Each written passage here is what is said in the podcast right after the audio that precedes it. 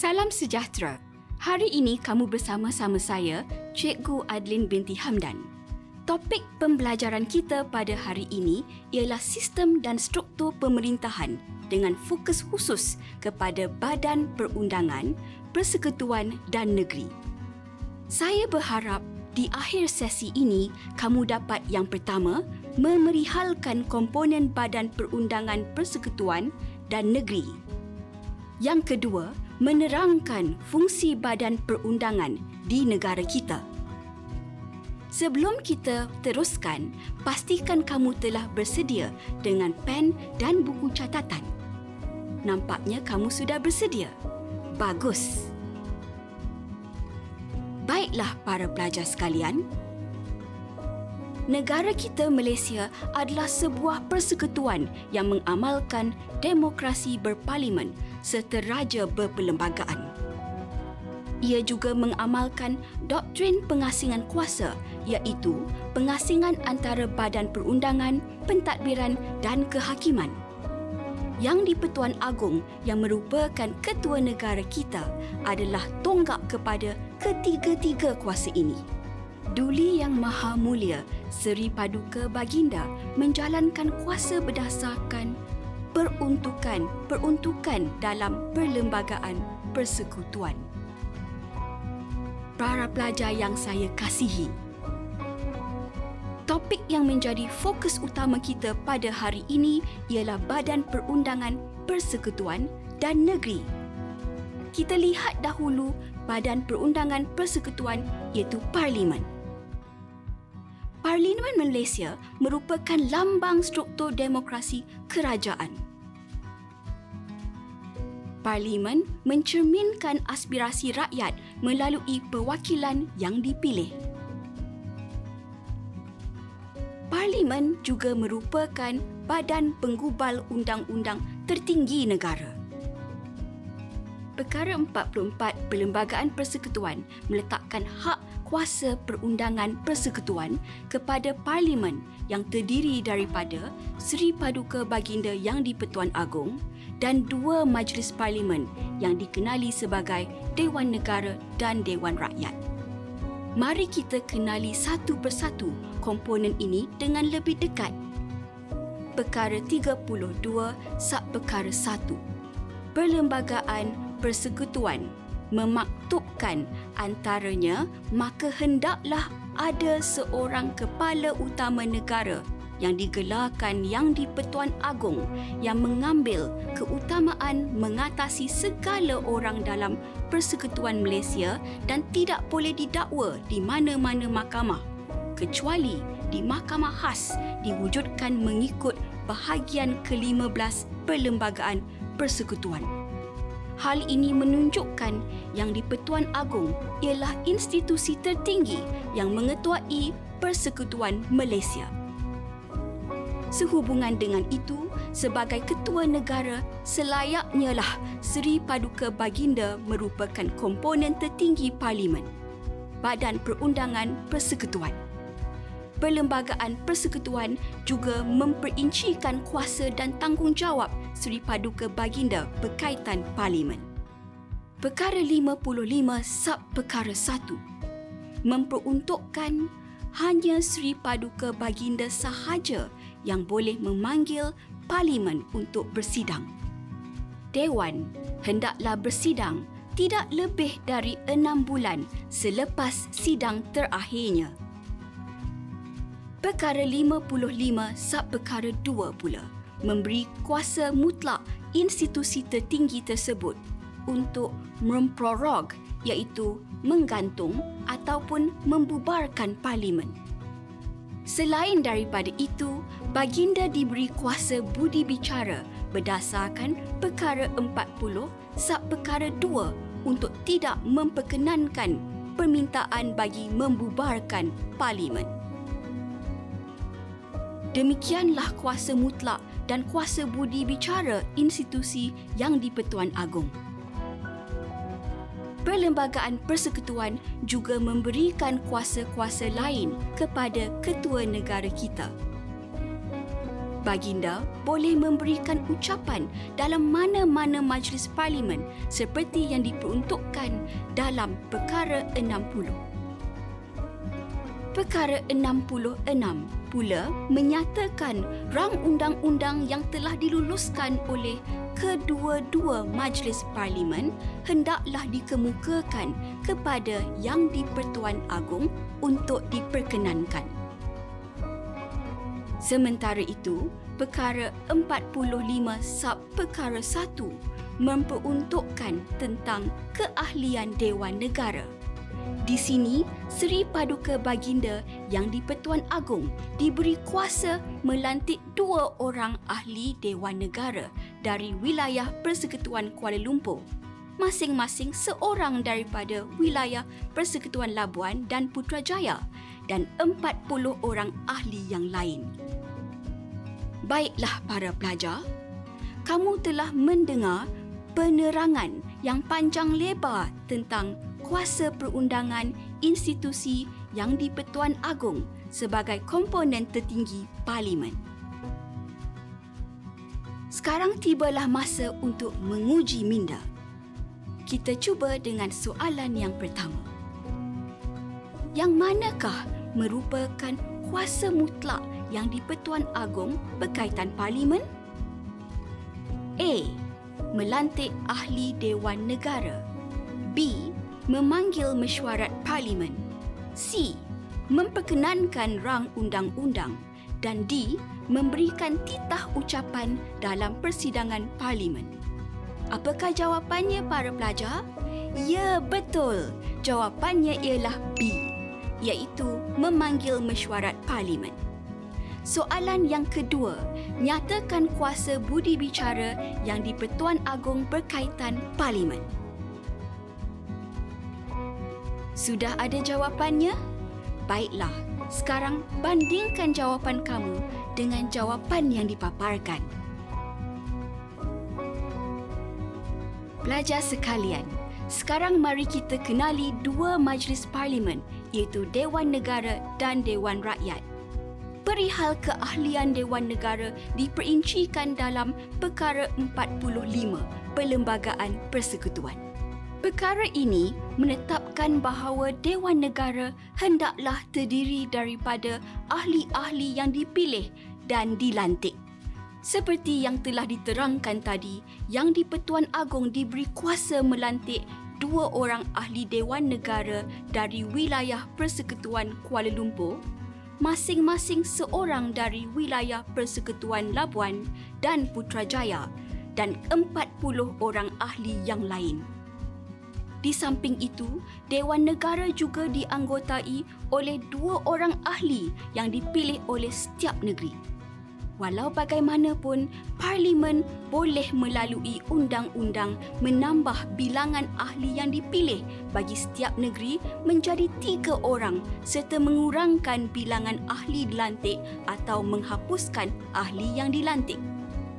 Orang-orang yang dilantik adalah mereka yang pada pendapat yang di-Pertuan Agong telah membuat jasa cemerlang dalam perkhidmatan awam atau telah mencapai kepujian dalam lapangan profesion, perdagangan, perusahaan, pertanian, kegiatan kebudayaan atau perkhidmatan masyarakat.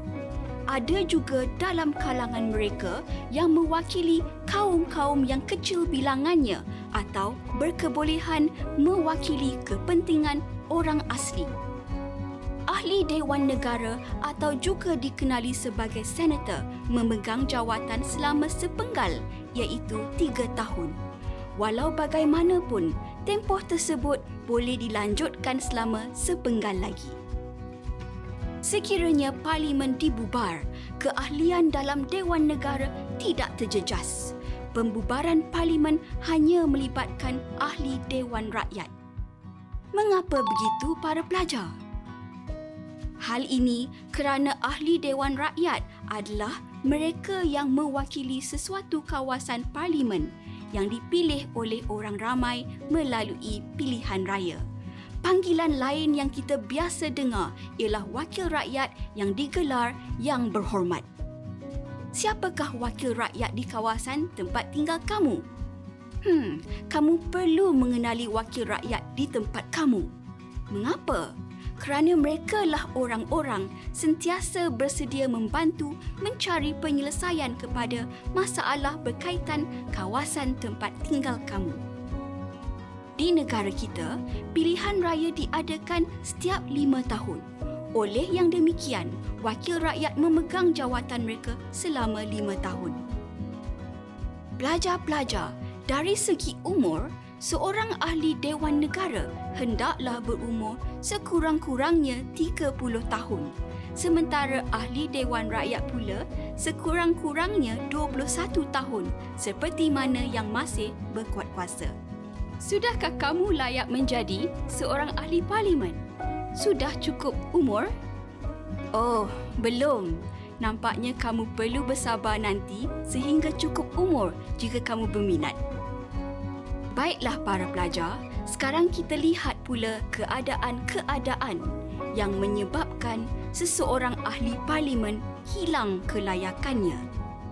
Yang pertama, sekiranya didapati atau diisytiharkan tidak sempurna akal. Yang kedua, masih dalam keadaan muflis atau bankrupt.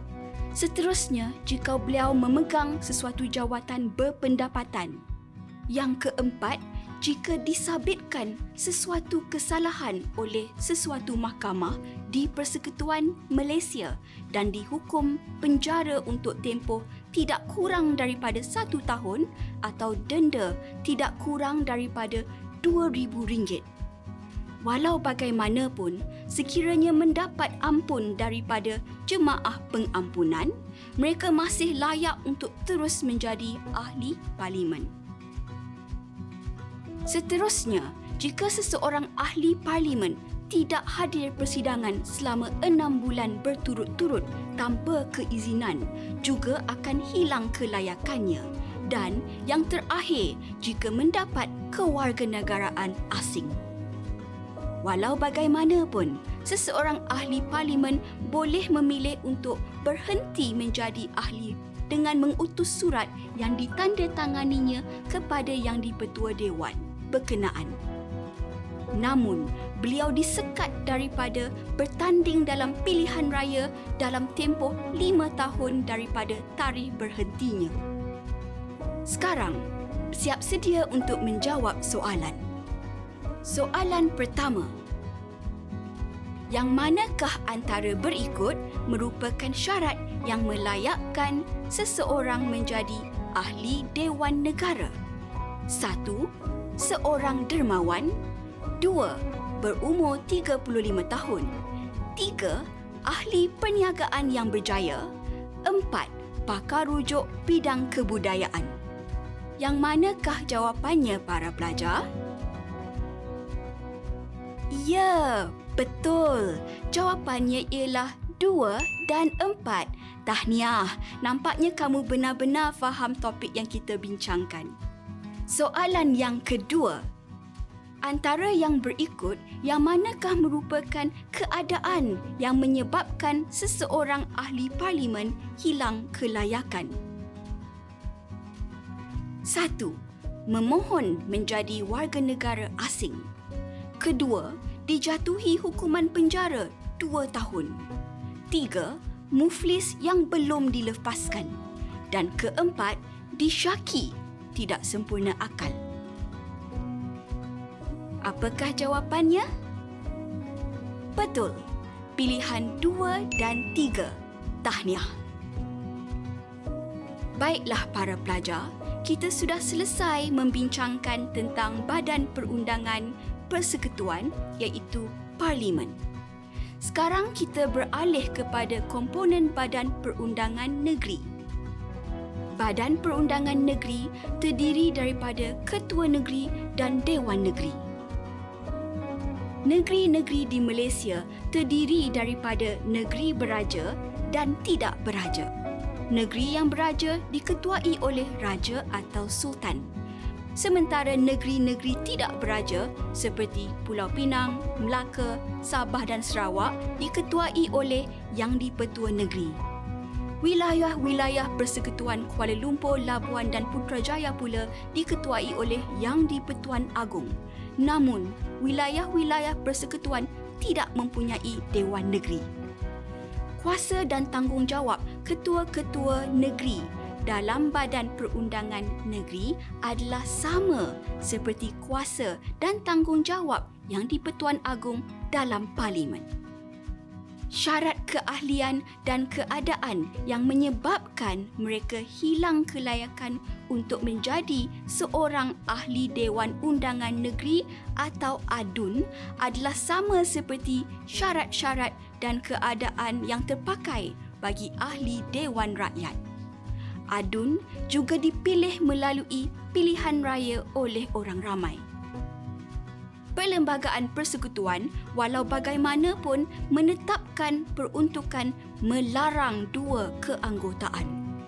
Oleh yang demikian, seorang yang dipilih sebagai ahli Dewan Rakyat tidak boleh dilantik menjadi senator pada masa yang sama.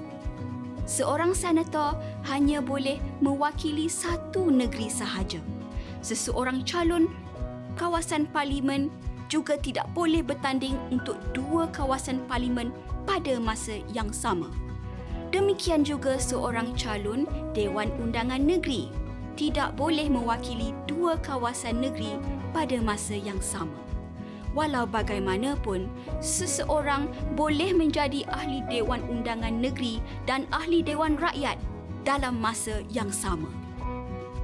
Sekiranya seorang ahli Dewan Undangan Negeri menerima lantikan sebagai yang dipertua Dewan Negara atau Dewan Rakyat, beliau hendaklah berhenti menjadi ahli Dewan Undangan Negeri.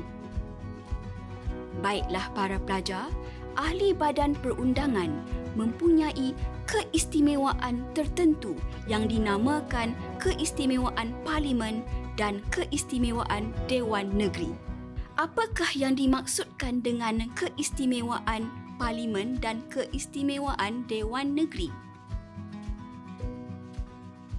Hal ini diperincikan dalam perkara 63 dan perkara 72 Perlembagaan Persekutuan. Maksudnya ialah seorang ahli badan perundangan dijamin imuniti berkaitan hal-hal yang tertentu. Keistimewaan yang pertama ialah kesahan apa-apa perjalanan dalam mana-mana majlis parlimen atau dewan negeri atau mana-mana jawatan kuasanya tidak boleh dipersoal dalam mana-mana mahkamah. Keistimewaan yang kedua, tiada seseorang boleh didakwa di mahkamah tentang apa-apa yang disiarkan di bawah kuasa mana-mana majlis parlimen atau dewan negeri.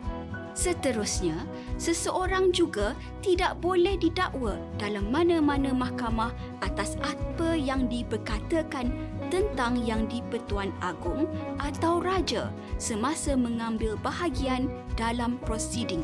Hal ini menunjukkan hak kebebasan bersuara di Parlimen atau Dewan Undangan Negeri tidak boleh dicabar atau menjadi asas kepada prosiding jenayah ahli badan perundangan diberi jaminan kebebasan daripada pendakwaan jenayah, tindakan sivil atau tindakan disiplin yang berlebihan. Walau bagaimanapun, keistimewaan ini bukanlah sesuatu yang mutlak. Terdapat beberapa sekatan atau batas yang perlu dielak oleh seseorang wakil rakyat terhadap apa yang diucapkan dalam prosiding badan perundangan mereka tetap boleh didakwa jika melanggar sekatan yang diperincikan dalam perlembagaan persekutuan. Antaranya, perkara 63 sub perkara 4 dan perkara 72 sub perkara 4 menyatakan dengan jelas tiada keistimewaan bagi sebarang ucapan yang menganjurkan penghapusan kedudukan perlembagaan yang di-Pertuan Agong sebagai ketua negara atau kedudukan perlembagaan raja sesuatu negeri. Demikian juga dengan sesuatu yang menjadi kesalahan di bawah Akta Hasutan 1948.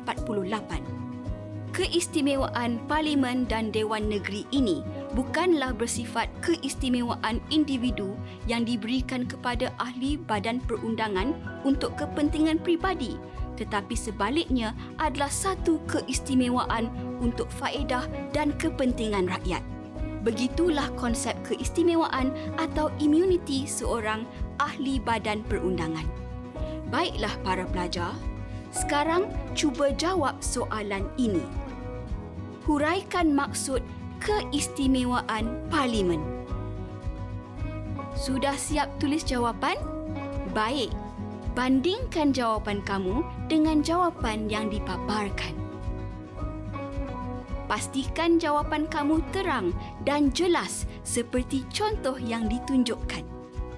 Pelajar-pelajar sekalian, kita sudah berbincang dengan terperinci tentang komponen badan perundangan persekutuan iaitu parlimen dan badan perundangan negeri iaitu Dewan Undangan Negeri. Persoalannya, apakah fungsi atau peranan sesebuah badan perundangan?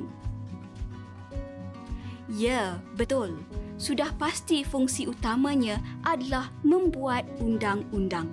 Parlimen dan Dewan Undangan Negeri meluluskan undang-undang dan membuat pindaan kepada undang-undang yang sedia ada. Undang-undang yang diluluskan oleh Parlimen dinamakan Akta sementara undang-undang yang diluluskan oleh Dewan-Dewan Undangan Negeri-Negeri di Semenanjung dan Sabah dinamakan enactment. Undang-undang diluluskan oleh Dewan Undangan Sarawak pula dikenali sebagai ordinance. Terdapat empat jenis rang undang-undang yang biasa digubal oleh badan-badan perundangan Malaysia. Yang pertama, rang undang-undang awam atau kerajaan. Rang undang-undang ini biasanya dikemukakan oleh kerajaan dan berkaitan dengan dasar-dasar awam, negara dan rakyat. Rang undang-undang jenis inilah yang paling banyak digubal dan diluluskan. Seterusnya, jenis yang kedua ialah rang undang-undang persendirian yang bersifat tempatan atau persendirian dan tidak melibatkan semua lapisan masyarakat. Jenis yang ketiga pula dikenali sebagai rang undang-undang ahli persendirian yang dibentangkan oleh mana-mana ahli Dewan Rakyat serta boleh meliputi seluruh negara atau pihak-pihak tertentu sahaja. Yang terakhir, rang undang-undang hybrid iaitu undang-undang yang mempunyai campuran ciri-ciri persendirian dan awam yang menurut yang dipetua Dewan Rakyat mempunyai kepentingan yang tertentu. Pembahagian kuasa perundangan negeri dan persekutuan diperincikan dalam bab 1 bahagian keempat Perlembagaan Persekutuan.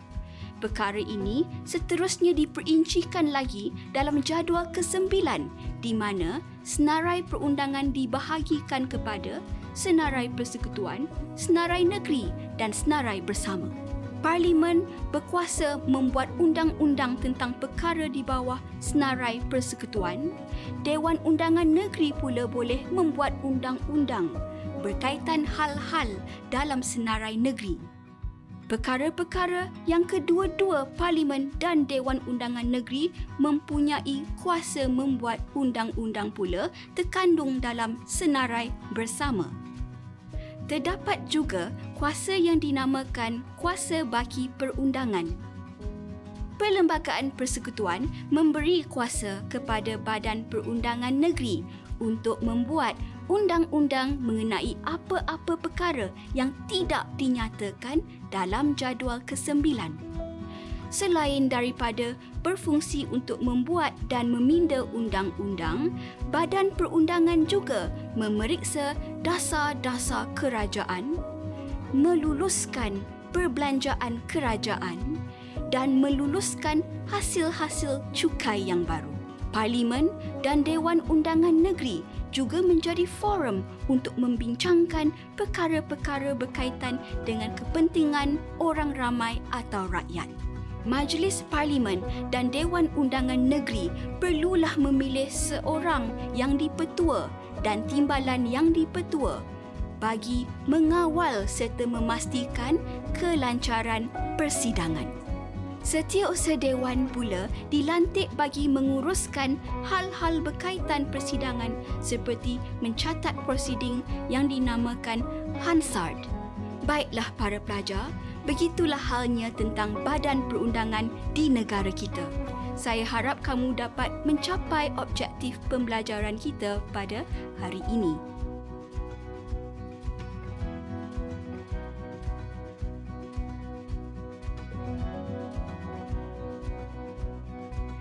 Sekian terima kasih kerana menonton dan selamat maju jaya.